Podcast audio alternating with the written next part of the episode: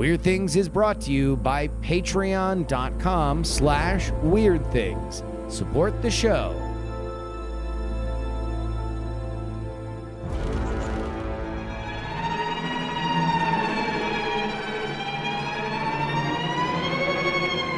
Hello and welcome to the Weird Things podcast. I'm Andrew Mayne, joined by Brian Brushwood, Hello, hello. Justin Robert Young, Well, hi. And Mr. Bryce Castillo. Oh, well, hello, everybody. So let's talk a bit about rockets. Uh, aside from SpaceX, which we'll talk about in a 2nd Mm-hmm. ULA, United Launch Alliance, which has been getting ready to test their Vulcan rocket, which is going to be a very, uh, very powerful rocket, very highly capable, powered by first stage engines, which were built by Blue Origin. And a month ago, they put the center stage on the test stand and had a little bit of a splody sort of event. Uh, that'll happen. Oh, good lord. Oh, I- we're we're yeah, seeing the I- I- video I right missed- now. Missed this one. Yeah, The headline, so debut this launch is of not ULA's the one they're likely in jeopardy after dramatic explosion on test stand. Wow. yeah. This is not the one that they plan to launch on May 4th. Let's make that clear. Thank goodness. And uh, this was another center stage unit, same similar to the one that's on the test stand. They were hoping for a May 4th launch for the actual rocket, which would be exciting because it just adds more capability to getting to space. Uh, remains to be seen. Are they going to say, "Hey, let's just make sure that what happened here was not a thing that's going to be an issue"? This is a rocket. This is this test article they used to test it basically the center stage. They tested a lot. And so it's one of these things, it's gone through tons of stress tests. People say they've gone through way more than it would actually go through, you know, if it was ever to be used in flight, because hey, guess what? It's not reusable. So just gets used once.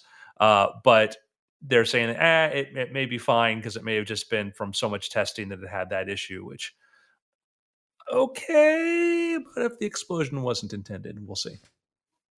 Yeah, you know, it, it's it's it's crazy how things get recontextualized because there was a period I, I think probably not even that long ago when when Our, our favorite thing was watching SpaceX things explode. well also that that it was looked at in kind of a different way where like I, I look at that and I'm like wow that's a that's a hell of a gift that we get to see a gigantic explosion uh, but at the same time I it, it does not really affect my long term thoughts uh, on ULA or what they're going to do in the way that I think it probably would have five years ago, and it certainly would have 10 years ago. But now we've just seen so much of this process that uh, it, it, does not really affect my priors. Now, I have other priors when it comes to ULA, I have other priors when it comes to some of that stuff, but, but uh, a gigantic, thunderous explosion does not affect my decision making in, in the same way it might have. Uh, so, it, uh, Yeah. how how bad is how how much does an explosion like this put them back? Do they need to do this test again? Do they need to make a new chassis? Do they need to make a new thing? I don't know. They they they may determine that the the that they're well within the norms of what they need for uh, a regular orbital launch, and this was just as because this thing had been, you know, pressurized so many times that it caused the stress fractures that wouldn't apply in working conditions. I really don't know, uh, but I, there is a pathway forward where they might say, "Yeah, we need another two week delay to make sure this doesn't affect the other system," because there's they could say, like, "Yeah, there's no design flaw. We already exceeded what we expected the tolerances." which you know happened to the shuttle too. So let's let's forget about that.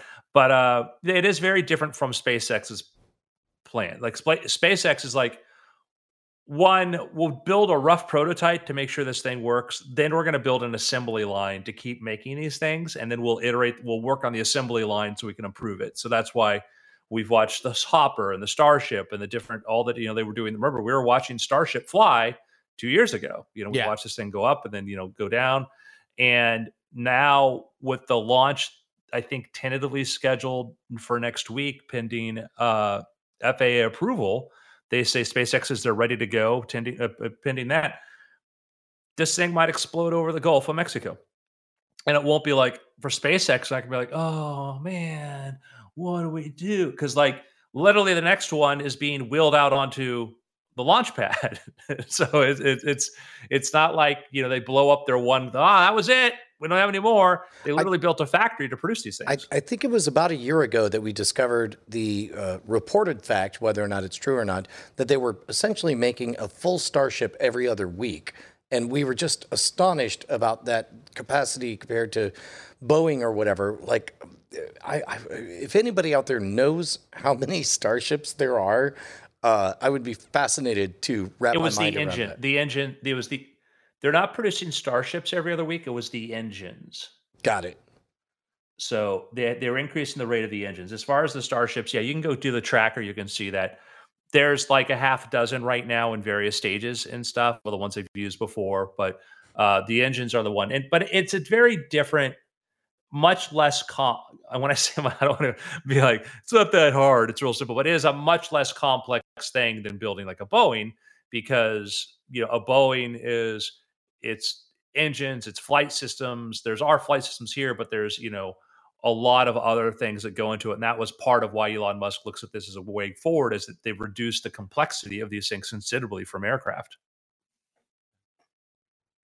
except for the fact it's got like 30 friggin' engines below it. Mm. that. do we? Uh, What is? but it, What in a word we're like we're doing commuting, more com- spaceship commuting?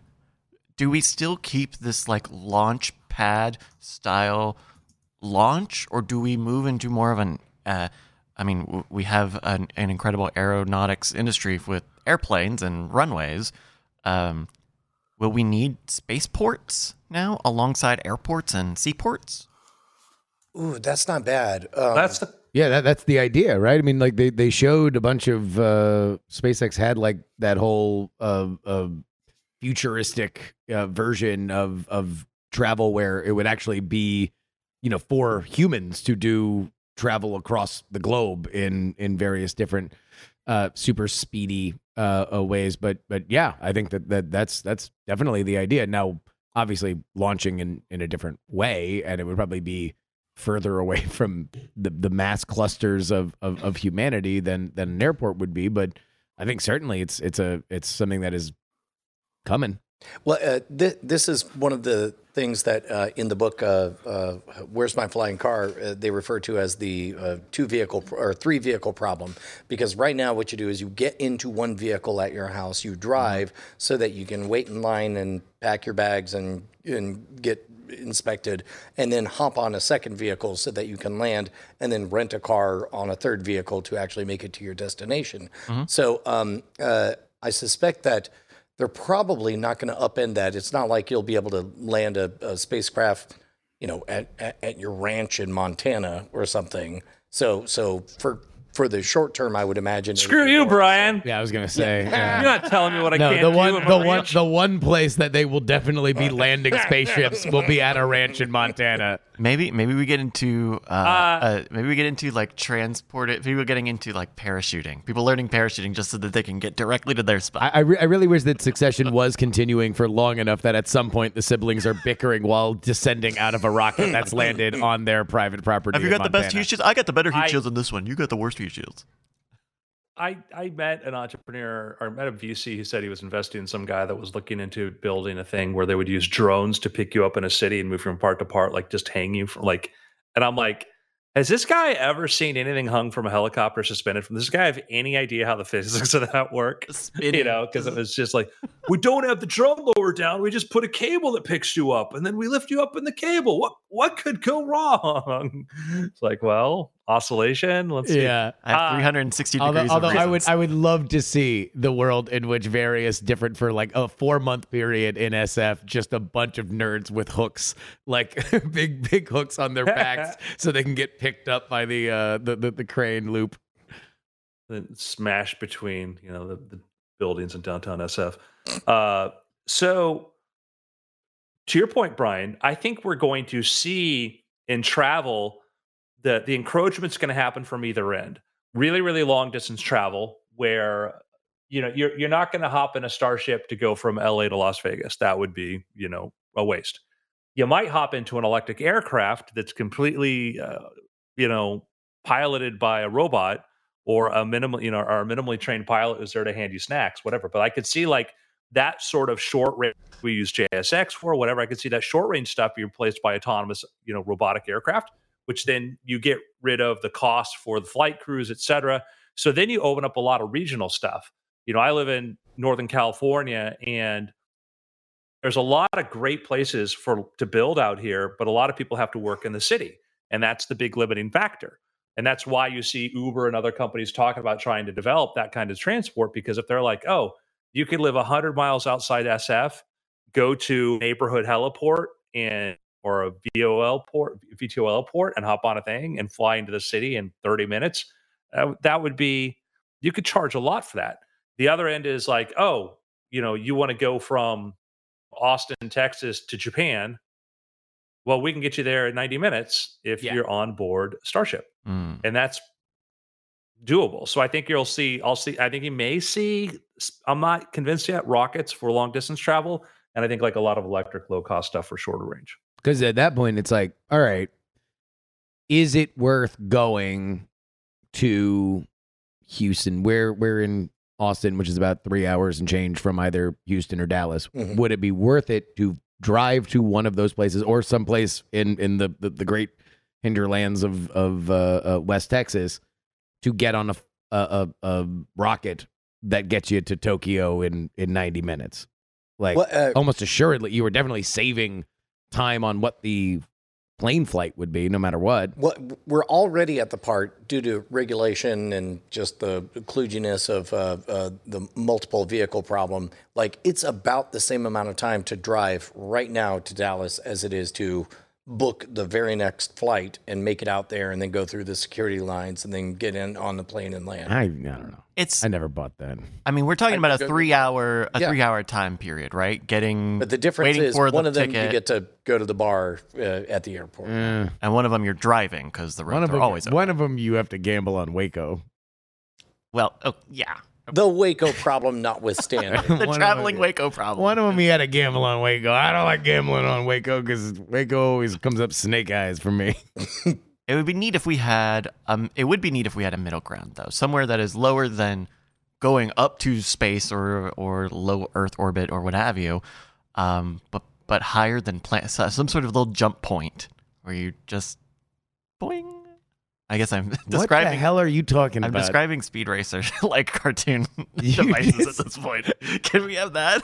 a jump point Boeing Yeah. is your technical specs for what you would like. It's something between a Uh-huh. a, a, a flight and a, a rocket. Okay, trip. just imagine. Okay, just imagine this. All right, so you got your, whatever your vehicle looks like. Buckle up, You're on the runway. It moves into position onto a little big red X painted on the ground uh, by hand, and then. Uh, and then they play the smoke, then a little fog, you know, some lights and fog. Like, get ready for the, and then they just throw you out, and then you're in Dallas, Wait, or then you- you're in Japan. I have no idea what the hell he's talking about. I have, I imagine some Fisher Price airplane where you just the people get ejected. I mean, you know what? I'm willing. I- my, my, my brain shut off at boy oi oi oi oing. That was the most critical part. well, I, I, I, uh, to be honest, But uh, there's, uh, ultimately, I think there's something between airplanes and a Raptor engine. I I imagine. I mean, the answer is uh, There's a missing uh, link. uh, coffin pods that are shipped by train. where Okay, you lay okay. down and then you sleep and then you wake up. That would be interesting. L- Slow travel. Like I don't care how long I get there, but I want it to. It would be fast travel. Yeah, we talked. We talked about this. Yeah. It's it's No, I'm here for a rocket. Put me on a rocket. Get me to I- Tokyo in 90 I'm minutes. I'm I'm with it. I'm and I'm still uh, optimistic that we'll figure out Hyperloop stuff. You know that that I'm I'm going to give you my case for extreme enthusiasm about a lot of things. Um, some of you may know I work for a company that is involved in technology, Mm-hmm. and uh, some of these technologies uh, can accelerate how quickly you can do things or find out things and do everything from you know writing poems to solving complex engineering i think that we're going to see in the next year over the next year or so you're going to start to see really cool tools come out from cad to all sorts of other things that allow people to design things faster and iterate really much more quickly that i think a lot of things that we know are, are physically possible but engineering challenges may become much more solvable That's interesting. I mean, I do think that we're we're, we're going to hit a a great escalation of, uh, of of of what can be done, not only because of the tools with which will play a gigantic part of it, but also where, if I mean, certainly in technology, we are going into a bit of a winter period where this is traditionally when a lot of scrappy, just go go go, don't worry about you know uh, uh, whether or not this is going to be able to sell to Google, like just build uh, uh, this is this is the period when that happens, and I do think that the the coincidence of both of these things happening at the same time would not be shocked if we see a lot of innovation over the next five years.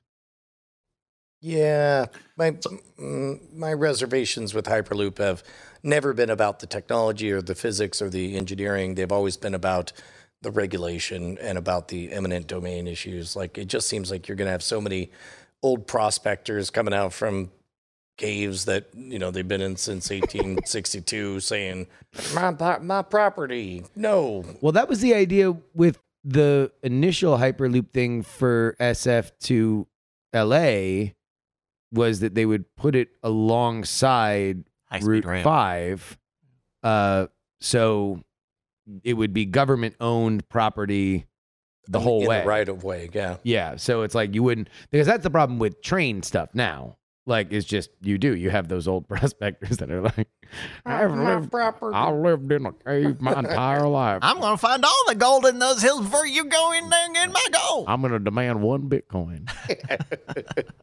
and you know we've seen the you know the they've got the Las Vegas one, um, and that certainly you know that was everybody was kind of incentivized because they knew that whenever they have conventions trying to move people around so they built their, you know, again, it's a hybrid. It's a tunnel. They built a tunnel for cars, but they're able to build a tunnel probably much, much more cheaply than they would have been able to do it previously.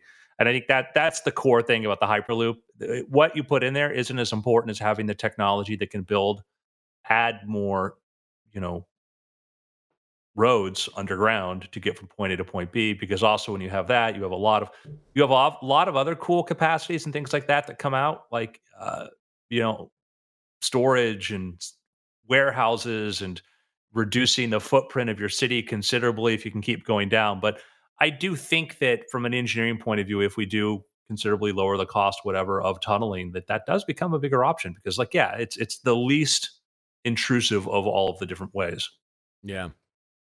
You know, we talked about in Florida, their solutions. We'll just have trains go faster, you know, on tracks and rights of ways that were not intended for trains that were really friggin' fast.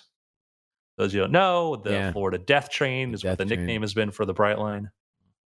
Uh, somebody pointed out the Moller Sky Car. Man, uh, what a tease that's been for all of our lives. Forever. Uh, well, especially yeah. because like the Moller Sky Car, from what I remember last time I paid attention to it, and, and keep in mind this is 20, 24 years I've been looking at various iterations of this.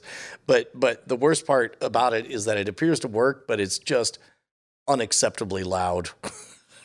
and and and unacceptably wobbly and stuff. Uh, but like no, it's it's imagine a jet engine just over your neighborhood at all times. Isn't it a good sign when their YouTube videos are uh, uh, in four by three before YouTube made everything widescreen. It, it looked looked like Canadian public television from 1984. yeah, yeah, yeah. Yeah. Uh, one day, one day. Um. Well, here's something that can happen right now. Your ability to go to patreon.com slash weird things. Patreon.com slash weird things. It's not just a website. It's not just a way that you can support this show. In many ways, it's a way of life. Make your things weird with a early access to our After Things podcast, as well as the self satisfaction that you will have knowing that you continue to financially support this show. Uh, Head on over there right now. Patreon.com slash weird things. Truly, the Moller M400 Skycar of podcasts. I mean, not I we we, we deliver. deliver. We deliver. Uh, some, we deliver. Somebody we said deliver. most of these projects just keep reinventing public transportation. That's not. It's it's not reinventing public transportation. The problem for many of it is the engineering. Is that if roads cost you a million dollars per quarter mile or whatever, it's really expensive to build roads and property rights. It's not a matter of saying, well, we already figured it out. Like, no, we didn't.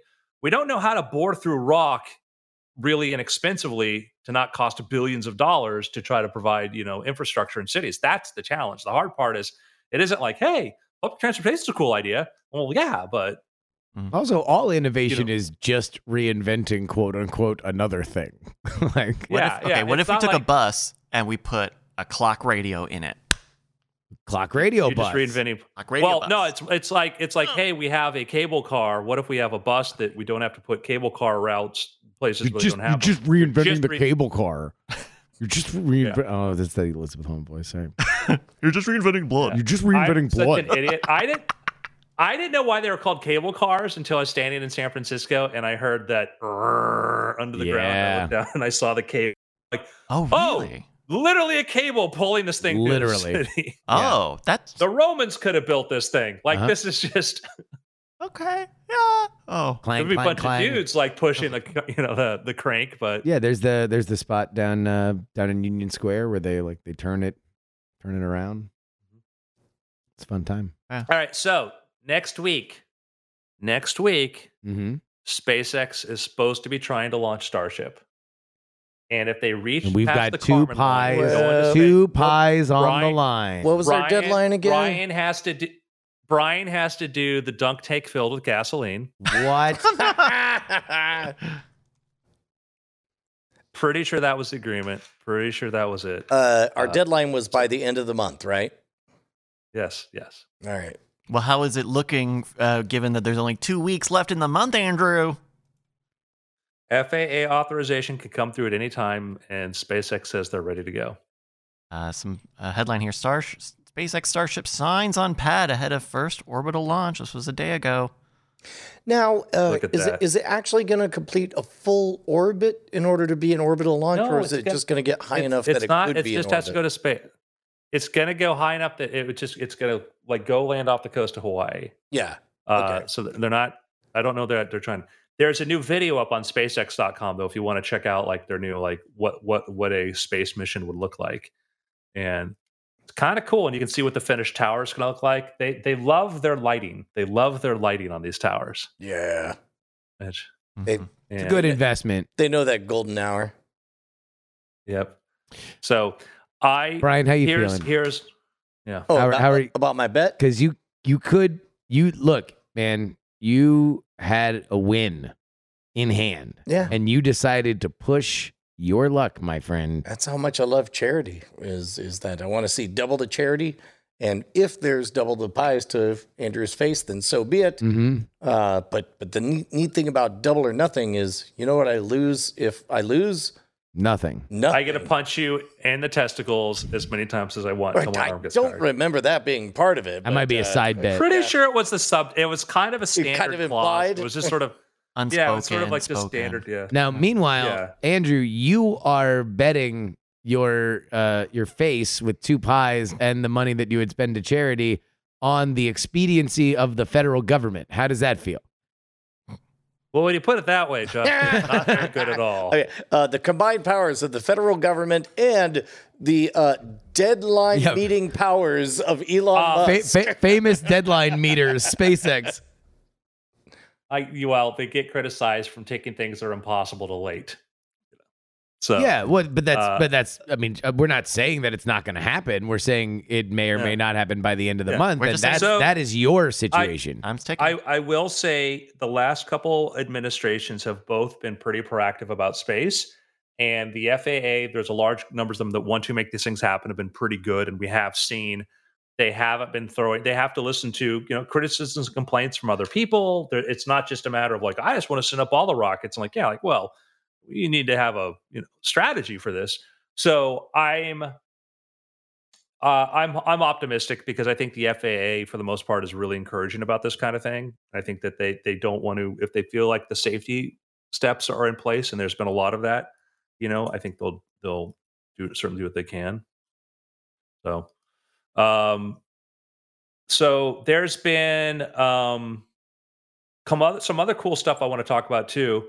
Is uh, like I think China had its first private space company was able to launch a a rocket into space, if I'm not mistaken. Um, I want to double check that because I don't know if they've ever had a, a, private space company that's able to do that. So, yep. Uh, space Pioneers become the first Chinese private launch firm to achieve orbit with a liquid propelled rocket. Pretty cool. Mm. So hmm. everything else had been, you know, the basically the you know Chinese government had done that. So yeah, but somebody says quote marks around private. Yeah. Eh, I, I, yes, and yeah. It, it is a sign, though, that a, a private company certainly there has a bit more autonomy than a completely like a more freedom to sort of pursue things that the engineering solutions. Not to say they can do whatever they want, because there's undoubtedly a member of the CCP sitting on their board of directors. But it is a it is a good achievement and worth worth recognizing that. And as we've seen in the past, if you China type in China rocket crash comes up a lot. Yeah. And, you know, rocket crashing near school and their FAA is literally like, they love those noodles and, and the pork broth. I don't know, guys. Let's just go. Let's just launch it again. Why don't you just launch it again? That's fine. We'll just tell the kids to um, duck and cover. Is this is this so then we've had meaningful competition in the space uh, race? Yeah, China? I think that I, I I think that it's a it absolutely is meaningful because I think that you know it is a we certainly it's nice to be the leaders and to have the leaders you know of this era be in your era but if we're looking at the real development of space like actually like building colonies exploring space and doing this the, the more capable people who are solving these problems i think the better uh, you know, Russia has been, you know, uh, uh, an antagonist to an extent for most of the 20th century and part of the 21st now. And having us compete against each other for space in some ways was very wasteful, and but other ways did get things done that we might never have got done. The we the Russians built really powerful launch systems because they couldn't figure out how to make nuclear weapons that were light. So they just said, okay, we'll just be able to send like school bus like payloads into orbit. And when we wanted to build things like the International Space Station and not just use the shuttle, there's the Russians with their stuff. So there's a lot of things where other people being involved with them are good. So, and there's other couple companies that are doing a lot of companies doing some pretty cool stuff. Uh, Relativity Space, they're the ones building the 3D printed rockets. Uh, they weren't able to reach orbit with their most recent attempt, but they were able to get off the launch pad, get to a pretty high altitude. And so I thought that's kind of cool because it literally 90% of the rocket is 3D printed. Oh wow. Little night yeah, like literally even the exteriors, the fuselage, all of this, engines, all of this. So they they show this factories where they really building this 3D printed stuff. I think that, you know, I'm kind of like, you know, sometimes you just buy a sheet of rolled aluminum and, you know, use that. Maybe does everything need to be 3D printed? But I think that by their excessiveness about that, they're going to be in a very interesting situation because what helps SpaceX is they've got that factory and they can radically change the way they build things and what they do. And Rocket Lab, Relativity Space, excuse me, Relativity Space is in a situation where, hey, yeah, I can literally just change this file output in the computer and print this new thing at the rate at which it takes to print it and have a completely updated design and reduce weight, etc. That's amazing. Yeah. You can watch some time lapse stuff of like watching these things getting made and it's kind of insane because it's literally like a giant the world's they built the world's largest 3d printer and a thing i've heard said about this company like hey if they fail at rocketry guess what they're still the world's largest 3d fabs yeah oh that's crazy where they laser weld that stuff in there it's so powerful you have to wear these face masks because like you basically fry your eyeballs but it's yeah you look closely and you can see the grooves like that whole we're looking at a giant cylinder that is entirely made by 3d printing and it looks it kind of looks like if you've seen, uh, I know this was in the news recently, those 3D printed homes out of the concrete mixture that they do. Um, mm-hmm. It it looks like it's layered. It's not. It, it, doesn't even look like the I don't know the higher end 3D printing where it kind of comes out really smooth already. It looks like layer mm-hmm. by layer by layer by layer of little bit. Yeah. Of in that video, they go in and they show you how they can then go polish it and get a nice finish on it, and if for parts that they need to, for parts they don't. So it's interesting. And then Rocket Lab USA, they're another one. They're pretty interesting. I think they've had uh, what was the last Rocket Lab launch? Um, they've been reaching orbit. They've been putting stuff up there. So they've got, you know, um, they're working on returning their boosters now. They've got their next generation, the Terran. Uh, which one is Rocket Lab building? Are they? All these companies are building their own reusable rockets. That's wild. Rocket Lab is a the Electron rocket, I believe. So uh, reusable. Uh, I, I I don't remember outside of Blue Origin and SpaceX ever seeing a rocket land vertically. Um, maybe, maybe I missed some. Nobody. I mean, uh, you mean landing on a runway? Uh, Oh wait, what's saying that? Oh, Right. upright. uh, uh, either way, like like when you say reusable, um, uh, uh, what what Yeah, other ways the- besides landing uh, on a launch pad are there? Oh, landing on a runway, like the space shuttle. You talking about upper or lower stage? Uh, well, well, I don't know. I, I, I, I, I'm, I'm seeking to understand when, when you say reusable rocket, uh, uh, how much reusable? Well, yeah, depends. So, like SpaceX, like you know, SpaceX, the lower stage is reusable, right? The first reusable lower stage. Um, they'd say, oh, the shuttle is reusable, other than the tanks they threw away, the one that went in the ocean that wasn't really reusable. Um, actually, they were able to reuse, I think, part of the tank. But anyhow, I digress. But um, they're trying to work on their own, like a like what Starship would be. Upper and lower stage would both be reusable. And if you go to Rocket Lab and you click on Neutron, we've talked about this before. That's the the very stubby kind of rocket where they're basically putting a lot more of the kind of the, I think the capabilities into you know I think the first stage or whatever. I'm trying to remember like their their strategy. It's a little bit different than that, but you can see that. So the idea is both stages would come back. Um, Mm. and they do have like an upper stage, like they have a launcher that that like will then may not be reusable. So Interesting. I Oh, guess Wild. anyhow, it, it's interesting that like reusability has kind of almost walked away from this conversation. Like it's we, we've just kind of accepted like, hey, whatever we do, we're gonna need to reuse these things. Like it's really fascinating that we've that that trend has taken root as a default, seeming like a default, right? Whatever we make, whatever rockets, whether you're a SpaceX or a Rocket Lab, reusability is the name of the game. Actually, well, and the and the business case I think for that was there were there were people like Tory Bruno, ULA, uh, other people were arguing like, oh, it, there's not really much utility. They the total amount of mon- the total business, the economy for like launch like 20 years ago was like four billion dollars a year. That was the amount of money that was spent to put things into orbit. And if you said, "Oh, I'm going to try to build a reusable rocket," they'd be like, "Why? The margins just don't make sense." And when Elon announced we're going to build a reusable rockets, they're like, "There's just not that much launch capacity. What are you trying? Who needs that much launch capacity? I don't know." Starlink. And so, you know, he had all this excess launch capacity. And then people like, who needs it? And he's like, well, I think pe- people could use better internet. And so you look at all these missions you see that we see in these weekly missions, the majority of them are Starlink and they're putting up their own, you know, those, you know, satellites up into orbit. And I think that really sort of made the case like, oh yeah, there's a really good business case. If you just, if you, if you imagine that you lower the cost enough that it becomes cheap enough to do that, you're going to have way more people wanting to go into space, which is basic economics, but that just sometimes eludes people, you know, in the designing or planning in those industries. Wild.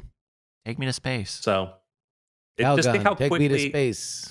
Take me to if space. it works, if it launches next week, just think how quickly we're just going to have adapted to that new reality of like, well, yeah, of course, you know, reusable rockets. Well, uh, more importantly, if it doesn't launch in the next two and a half weeks, think how quickly those pies are going to hit your face. Wow. Oh. pop, pop.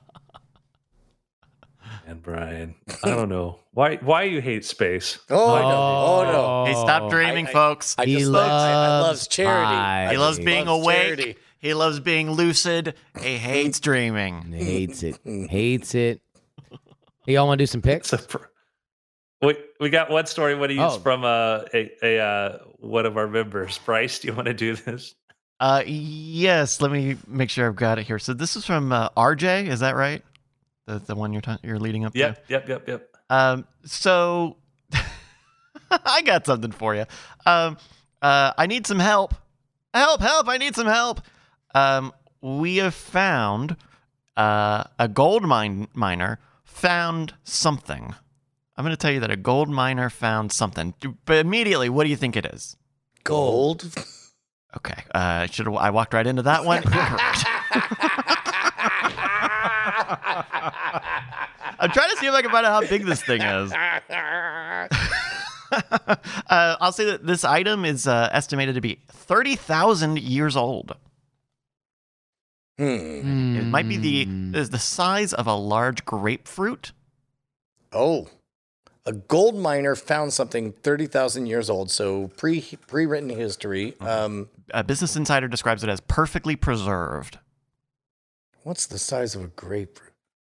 I mean, probably like a Is some it- kind of is it- is it body part or a skull or like some kind of bones or something. Tangerine? Is it a goiter? Is, it? the It's a goiter. size of Did he find a goiter? I'm gonna say you're in the right ballpark. Yeah. You're in the I right think it's some kind of Tu- a remains. tumor? A They- tumor? Remains. Uh, they X-rayed this item. I can tell you that, Mhm. which was very helpful to, de- to determining what it was. I don't know. I'm kind of looking at that photo and going, "Yep, yep." So, uh, Bryce, I sent you an original photo too. uh, uh, uh, okay. Uh, okay, so uh, it sounds like we're in the ballpark with some kind of uh, body part. it looks exactly like that, Andrew. You're right. Sorry. Uh, so yeah, you're in the you're in the ballpark. Is is it? Uh, I, I'm I'm gonna say I'm gonna say a cyst. A cyst. Yes. A grapefruit sized cyst. Yep. That's On cyst. what? Like just body. floating around? A body. Well, the body would be the headline, not the cyst. I don't know, man. Seems like a lot of bodies have been found by a lot of gold miners. A lot of gold miners became bodies. Very few cysts the size of a grapefruit. Oh, that's the, news is. helicopter. Oh, the helicopter's bringing us the photo of the of the item. Would you like to see it now? I would, Yes. yeah. Here we go. It's uh, we've got Oh, it on the good screen lord. here. Uh, what are you seeing? Oh seeing? my God, is that a hairball? There is in fact hair on this item. Yes. This has to be one of those crazy tumors where just everything grows in there. Like there's teeth and parts of brains and a kneecap. I and think you all that you keep stuff. being you keep you keep being obsessed with the idea that it is a tumor or a cyst. Yep. I, I, I remain so. I I think that it's like a skull or an egg or something like that. Well, uh, you're all kind of right. Okay. This is a thirty thousand year old squirrel. What? It's Uh, just a whole squirrel. That, yeah, that's right. Uh, this was This a, ain't this ain't like the head of it. This is just a squirrel. It's a whole squirrel skeleton, a 30,000 year old mummified ground squirrel from the Ice Age. It was found in the Klondike gold fields uh, back in 2018. Damn, so it's like that one from the from the movies? It is indeed exactly like the Ice Age. yes, that's that dude. Look, like a Scrat. Scrat. That's exactly That's like that dude. Wow. Dude, shout out to Blue Sky, man. They they hit it out of the park as it turns out. That's a documentary. Ice Age. dude. Ray, Ray Romano is a, a canonical part of our natural history now. Uh, miners have also found a mummified wolf pup uh, in the past. Let me see if I can pull that up for you. Where is it? Where where where where are they mining? Uh, this is in uh, the the Klondike, I believe. Let me see if I can find the right. Uh, the Klondike gold fields of the Yukon. Uh, perma, uh, permafrost. Known for its ice cream sandwich factory. Yes. That's right. Uh, this is another one. This is a wolf pup. Um, a mummy of a wolf pup also found in a similar area, seemingly well preserved uh, for being thirty thousand years old. That's insane. And so so they keep finding these perfectly preserved frozen dead animals, huh? I mean, they, they, they've definitely been in in in the freezer Yeah. the entire time. Yeah. Yeah. Uh, right, right spot for it. Nice and dry, Mhm. frozen. Uh, Business Insider reports discoveries like these are likely to become more common as global temperatures continue to rise due to human emissions of heat trapping gases like carbon dioxide and methane. That's causing the permafrost to thaw, revealing everything from mummified creatures to viruses and anthrax deposits. Oops. Anthrax deposits. Yeah. Sorry, I left my anthrax here. Sorry, sorry guys, I forgot my anthrax with the with the hunt. Yeah, it's like a rando. Like, well, you could have anthrax, or yeah, you could. You could have like a bunch of fresh strawberries too, just waiting to Oh, just have a river of them. Why don't we get news stories like that? 30,000 year old strawberry found. Tastes delicious. Yeah. Delish, says scientists. Yum, yum, yum. That's amazing. Anyway, uh, so yeah, watch out for squirrels if you're out there on the permafrost. Out there on the Yukon. Yeah, thank you to RJ for that uh, for that article. That's great. Thank you great. very much. All right, picks. I took a trip last night to the land down under on a airline called VPN. and it was there that I watched the first two episodes of the Australian Broadcasting Company's comedy Aunty Donna's Coffee Cafe. If you enjoyed Aunty Donna's Netflix show Big Ol' House of Fun, you will also enjoy Aunty Donna's Coffee Cafe. It is very much their style. Uh, I, I very much had a good time watching it. I can't wait to get through the other six episodes. Uh, but they they are as sharp as ever. Uh, there are some really really really funny jokes. I I would say the only thing that's kind of different is that like you.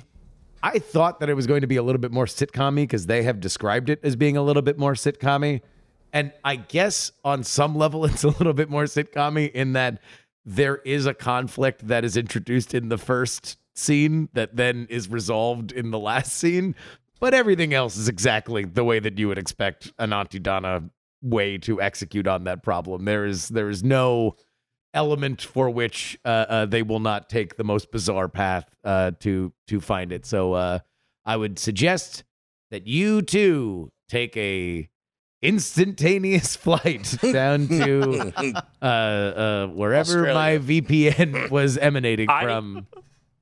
when I did my Discovery Channel special and I went to Australia and I opened up my Netflix, my eyes just went like, what? Because like so many shows that run other streaming platforms elsewhere were on there. Yeah. And like Star Trek Discovery, that was all there, all the episodes, everything like that. So, um, uh, yeah, Yeah. travel to other countries and see what's yeah for yeah you know look it's uh, uh, it's it's uh i don't know they they say that they're working on an international distribution thing i wouldn't be shocked if you if you did it but uh there are, are a few more australian specific references in this than uh than than big ol' house of fun including a i guess there's a show called rake there hmm about a lawyer who's a bit of a charismatic badass. And uh, I won't set up or ruin the the setup, but uh, there is a trial that breaks out in the middle of one of the episodes, and uh, the actor from the show Rake comes in and just announces, "I'm Rake." and it is then pointed out that that's not his character's name, and he was played by an actor. And he's like, "Yes, that's all true, but I'm Rake." It's me. Oh, you know- yeah, and like, like it- It's it- me, it- it- Succession. yeah, yeah. It basically, it, it would It's be like, wait, are you supposed to be Logan Roy? Uh, no, I'm Succession. yeah. It's like it's like I'm Succession. God if, if if Harry Anderson walked in and said, "Don't worry, guys, I'm Night Court." yeah. Do you know there's the American version? Yeah, they made an American version of the show with Greg Kinnear. Wow. wow. Uh, wow. In 2013. Uh, so there we go. Wow. Big. Uh, uh, sorry, no. Coffee Cafe. Sorry. Aunty Donna's Coffee Cafe. It's me, Knight Rider. Um, I've got a pick. This is a fun one. Uh, uh, over on, on the Modern Rogue channel yesterday, we had a new video come out. A fun time learning about uh, math rock, hardcore math rock, with our friends the Callous Daoboys, uh, who are uh, an incredible math rock band. And uh, Brant put together this fantastic video about it. Um, and uh, it's a lot of learning. Like, what are time? Si- it's mostly what are time signatures, um, and a little bit of testing. And you hear some of their music, and you get to follow the beats as they change all these time signatures. It's it's really fun. It's a really fun watch. Um, and uh, Carson with his hype beast bag. What is this guy doing? Yeah, that was great. No, we uh, he asked if he should keep it on, and we told him yes. Yeah. So uh, that's over on the Modern Rogue channel. Please uh, check it out. It's uh, a good time. Uh, there you go. Uh, I have I have a pick that's incoming. Uh, I, I got to have a cool conversation with um, uh, uh, uh, Daniel Simons, uh, author or co-author of the book "The Invisible Gorilla." Remember that experiment? yeah. Uh, I don't. Uh, oh, uh, well, the task that you're given is to count the number of times a basketball moves between black shirted people and white shirted per- people. And what nobody notices is a person dressed as a gorilla walking across. So, uh, as that book was about uh, the pockets of inattention that we have, his new book coming out, uh, I believe, uh, in just over a month is called Nobody's Fool. And it's about uh, It's your autobiography. uh, it, it's it's about the red flags that you can keep an eye out for to let you know when you're intentionally being deceived. These are the way, uh, which which I, I think this is going to be a very good book. Uh, we talked about. Uh, I, I need to read the full thing, but uh, having a conversation with him and reading the parts that I read, it's very good. I can't wait for the audiobook version to come out. Um, uh, it looks very good. Nice. Uh, my my attention span is very different than other people and there are things that other people pick up on that i will not be aware of that i'll be completely like did not know that did not see it. The fight club i was in denial like no they can't be the same person no! And and then reluctantly accepted that that was true. Six sense i'm like wait we we all knew he was a ghost right? Like that was like because he got shot by you know one of the new kids. Um but uh the gorilla one was funny because that i remember like michael shermer i think showed that at or Richard Wiseman, maybe it was Richard Wiseman showed it at a big skeptics convention. I, I believe it was TAM 2003. I believe I was Yeah. there, but but none of us ever met. yeah, um, I I love monkeys. I love apes. So the moment the gorilla appears, I'm like delighted and teetering and stuff, and then then looking around like, why isn't everybody else amused? But there's a monkey in the video, and then and then I realized I said spend all of I. I'm overfitted to just sit around and wait for monkeys to show up. I won't notice the shirt changing, the background changing. There's gonna be any a of that monkey. other stuff.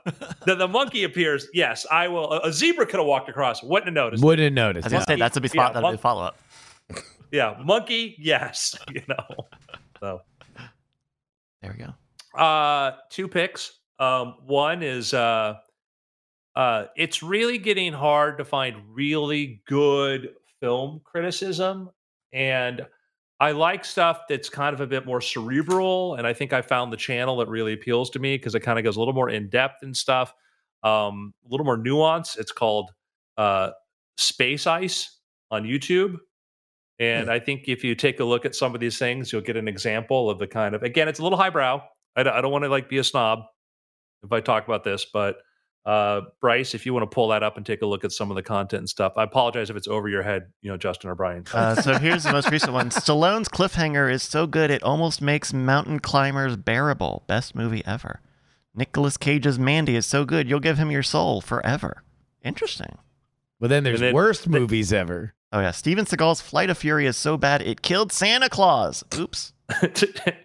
this this they review like action movies and boy do they hate Steven Seagal. Yeah. Man, they- and they will have like these cuts of like Steven Seagal doing like entire fight scenes sitting in a chair where he just won't get up. and they show this repeated thing over and over about this, and it just you know. But then like Steven Seagal, they'll compare him to there's a guy named Neil Breen who makes movies in Vegas, and like who's worst. It is it is uh it is hilarious. It is a very very funny channel, and then and they will explain things like uh you know like like what are the best movies like you know uh, Total Recall is a great movie. It's like the best movie ever. And you know, it just it just gets into like they love Jean Claude Van Damme and they'll compare him to Steven Seagal. It's just it's either the best movie ever or the worst movie ever. That's That's their that is rating. middle Fully ground. binary. Um, yeah. who who was the agent or studio exec? I think it was Ovitz, who Seagal was his personal trainer, and it was Yeah. like at the height of him being like the king of Hollywood. That he's like, "How powerful am I? You will be an action star," and that is Yeah. why Steven Seagal is Steven Seagal. Was that Mike Ovitz was that powerful in that moment that he just minted him an That's action career. Having having Steven Seagal as your personal trainer is a lot like having Shaquille O'Neal as your diet coach. You made it through. Oh, I think he like no. Think about think this through, folks. Yeah. think this through. So, uh, um, Spi- Space Ice. uh, the other Space pick I would say is I, I want to want something we we didn't talk about, which I a, a bit. Uh, go take a look at the works of Harry Lorayne. Harry Lorayne passed away, I believe, Friday. Harry Lorayne was a memory expert. Uh, Harry Lorayne was a magician, extremely prolific author, and his books on memory helped many, many, many people. I was at a party yesterday, and you know, was able to take some of the stuff I learned from you know Harry stuff and use it to remember everybody's name, you know, and just just remember everybody's name. Because I was talking about Harry Lorayne, and I'm like, oh, I should probably remember everybody's name here because it's you know how how much service what am I doing to his legacy if I just ignored that stuff? So, um, kind of an amazing figure. 1926, man. That's that's a long Yeah. time. Dude, Yeah, beast. yeah. Oh, wow. Tell you what, that was the same year Harry Houdini died. Wow. Wow. So And you remember that. kind of a So shout out to Harry Lorayne. Thank you, Harry. yes, thank you. Yeah, his his his. You see what they describe him as on his bio. Uh, the world's foremost memory training specialist, the Yoda of memory training. That's amazing. Yeah. So anyhow, R.I.P. Harry. Thank you for everything. Um, and it's magic. There's like I've got some stuff that I picked up from his books that I still use that are really cool things. So, gentlemen, it's been weird. Diamond Club hopes you have enjoyed this program.